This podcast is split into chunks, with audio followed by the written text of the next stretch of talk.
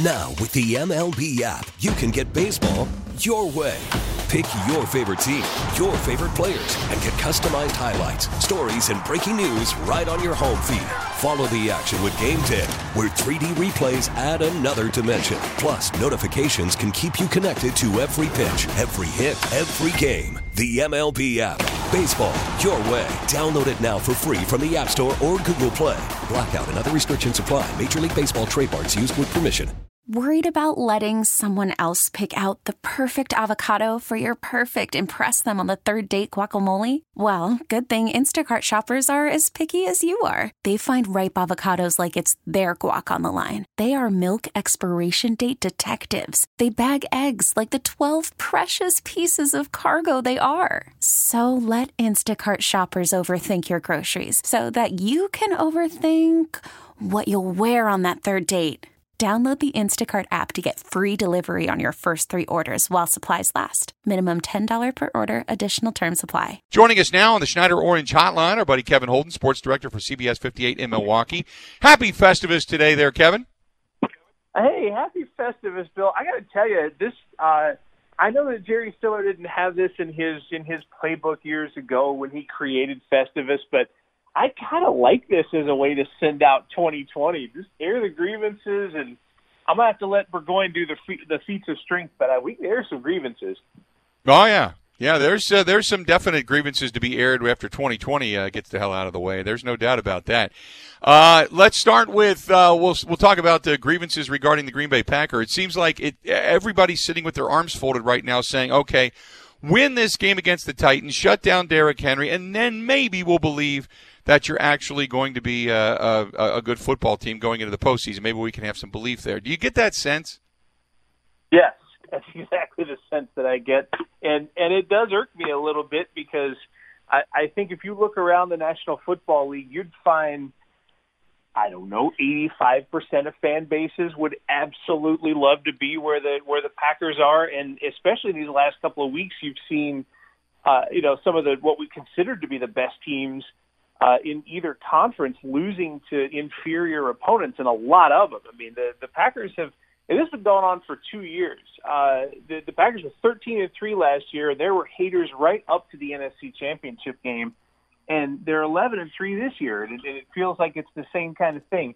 This team has done everything it needs to do to earn respect. I'm surprised it hasn't gotten more, both around the country and here among the fan base here in town. So maybe that Sunday night win will change things. But, if you have a grievance, I think that's a pretty legitimate one right there.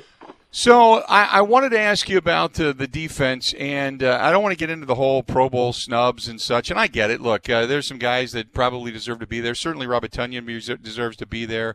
Kenny Clark for a while, he had a little bit of a down year, but he's been long overdue. I understand all of that, but defensively speaking, do you think with the sack totals going up here as of late, pressure that they're getting on a quarterback, they become a better defense? They're giving up only 19.5 points per game since over the last 5 or 6 games, something to that effect.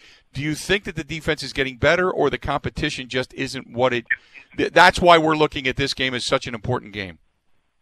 I think – here's the thing. Even if the teams you're facing – are a little bit worse record-wise, if there's a 1 or 2 game difference or more in the records of the opponents. We know how the National Football League works, and you can ask the Steelers, you could ask the Rams how the league works. So if you've got your sack totals going in the right direction, and you've got your points allowed totals going in the right direction, and it's this time of year, it's late December, I feel really good about it. I really do. And remember, this was something that fans dealt with and players dealt with for years, the issues on defense with this team this time of year. We get used to a situation where Aaron Rodgers was leading the Packers into the playoffs with the whole team on his shoulders year after year, and then he was just willing them to wins in the playoffs, and then they go and face somebody like Atlanta in the NFC Championship game and just get annihilated because that defense would get exposed. I don't think that'll happen this time around. And to me, it's a sign that this team is ready to compete. If they don't make the Super Bowl, I don't think it's going to be some blowout based on a bad defense, and that's a really good sign. It's a sign of progress. The offense, did not perform really that well in the last contest. Aaron Rodgers alluded to it. Obviously, the second half was not what they wanted. He talked again about energy. Does it concern you that they're efforting for home field advantage, and yet two or three times this season when they did not have good performances at Lambeau Field, they talked about, the lack of energy?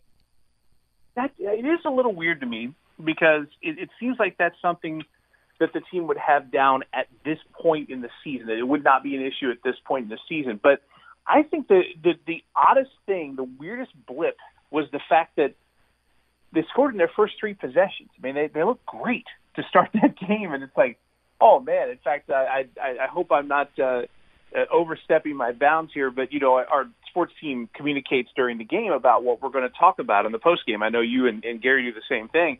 And Scott Grotsky said, sometime in the second quarter, he said, this is easy. We're going to start the show by talking about how the offense had their way with Carolina at every turn.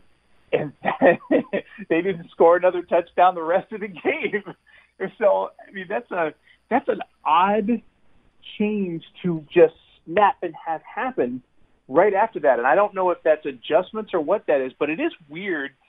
If Aaron Rodgers says that's an energy thing, then that means the energy changed during the game, and that to me seems kind of odd, and it also seems maybe fixable. Maybe it's something that the coaching staff can help them with going through the rest of December and into January. I like the offense, and I think they can bounce back, and I think that they're going to play well, and they usually have one of these games. I guess what Matt LaFleur said was probably more correct than anything is the fact that he had stated during a game in which you don't play well, you still end up winning the ball game, and that's what championship teams do. Now, Kansas City's done that quite often this year. Now, granted, they beat a lot of teams with winning records, so we're talking kind of apples to oranges. But when you don't play your best and you still get a win against a team that continually brings it, even though they've only a 4- or 5-win team, it still says something about you, right? Yeah, these are the ones that you need, and to me, they're the difference between, say, 13-3 and 10-6. And even though that may seem like a big difference, it really isn't. I mean, sometimes it's just a matter of getting, a couple of things to go your way at just the right time. And I am always, and I have always been, a proponent of the whole luck favors the prepared thing. I think you get some of those small things to go your way by being ready and being, prepared and competitive.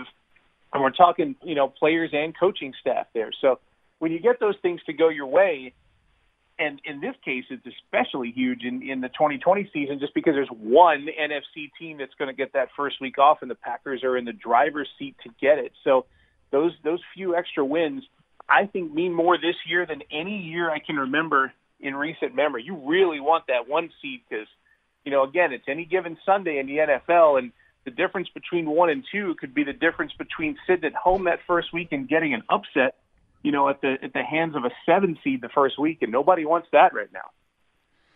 Wanted to also ask you about the Bucs. Bucs kicking off, really tipping it off tonight. Pardon the vernacular, but give me your thoughts on what is it, 72-game season? Give me your thoughts on win totals. What you're kind of expecting? Man, to me, I don't think there's really going to be any sort of let up this team over last year's team. I've been watching. Drew Holiday's been the guy I've been paying attention to, and I think Drew Holiday is the guy that in these last couple of years, if there was someone that could have pushed this team to be even better, that they could acquire, that wouldn't be something ridiculous like let's bring LeBron into town. If it is someone that you could acquire that will make the team better, Drew Holiday is that guy.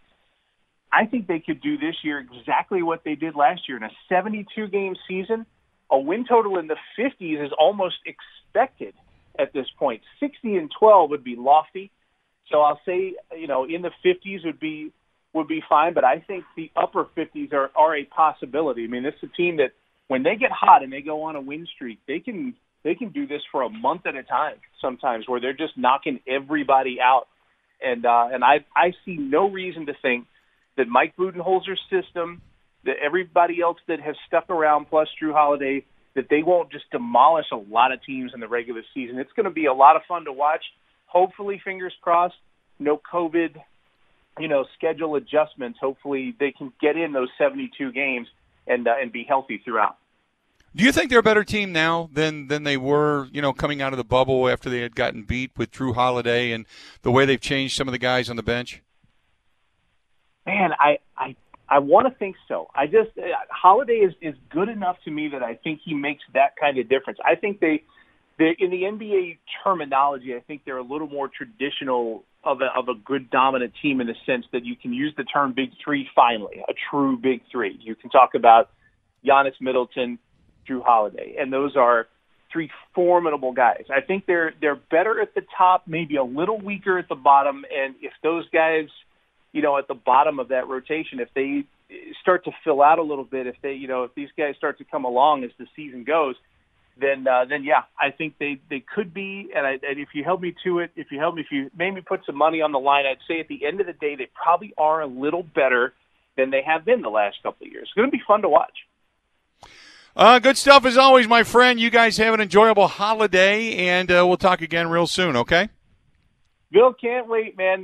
Enjoy the holiday. And, yeah, man, 2020 is almost in the rearview mirror. I'm so pumped about that. Get me to that. I wish on New Year's Day we could just – I wish on New Year's Day we could just hit the ground running and just say, okay, we're back to normal. Unfortunately, I think we got lingering effects, as they'll call it, that are going to go on for a little while longer. But we'll get through it.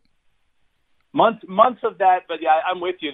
The fact that you can start to see light at the end of the tunnel is – it's encouraging. 2021, I feel, is going to be off to a super optimistic start. I am optimistic about everything every day. Unfortunately, it comes crashing down around me. Good stuff, pal. We'll talk to you soon. Thanks, Bill. See you, buddy. There you go. That's our buddy Kevin Holden from CBS 58, the sports director over there in Milwaukee. He joins us on the Schneider Orient Hotline. Schneider hiring drivers right now. You work hard, they treat you fair. 80-plus years they've been doing it. Call them. 844-PRIDE. Go to schneiderjobs.com. We get it. Attention spans just aren't what they used to be. Heads in social media and eyes on Netflix. But what do people do with their ears? Well, for one, they're listening to audio. Americans spend 4.4 hours with audio every day. Oh, and you want the proof? Well, you just sat through this ad that's now approaching 30 seconds. What could you say to a potential customer in 30 seconds? Let Odyssey put together a media plan tailor-made for your unique marketing needs. Advertise with Odyssey. Visit ads.odyssey.com.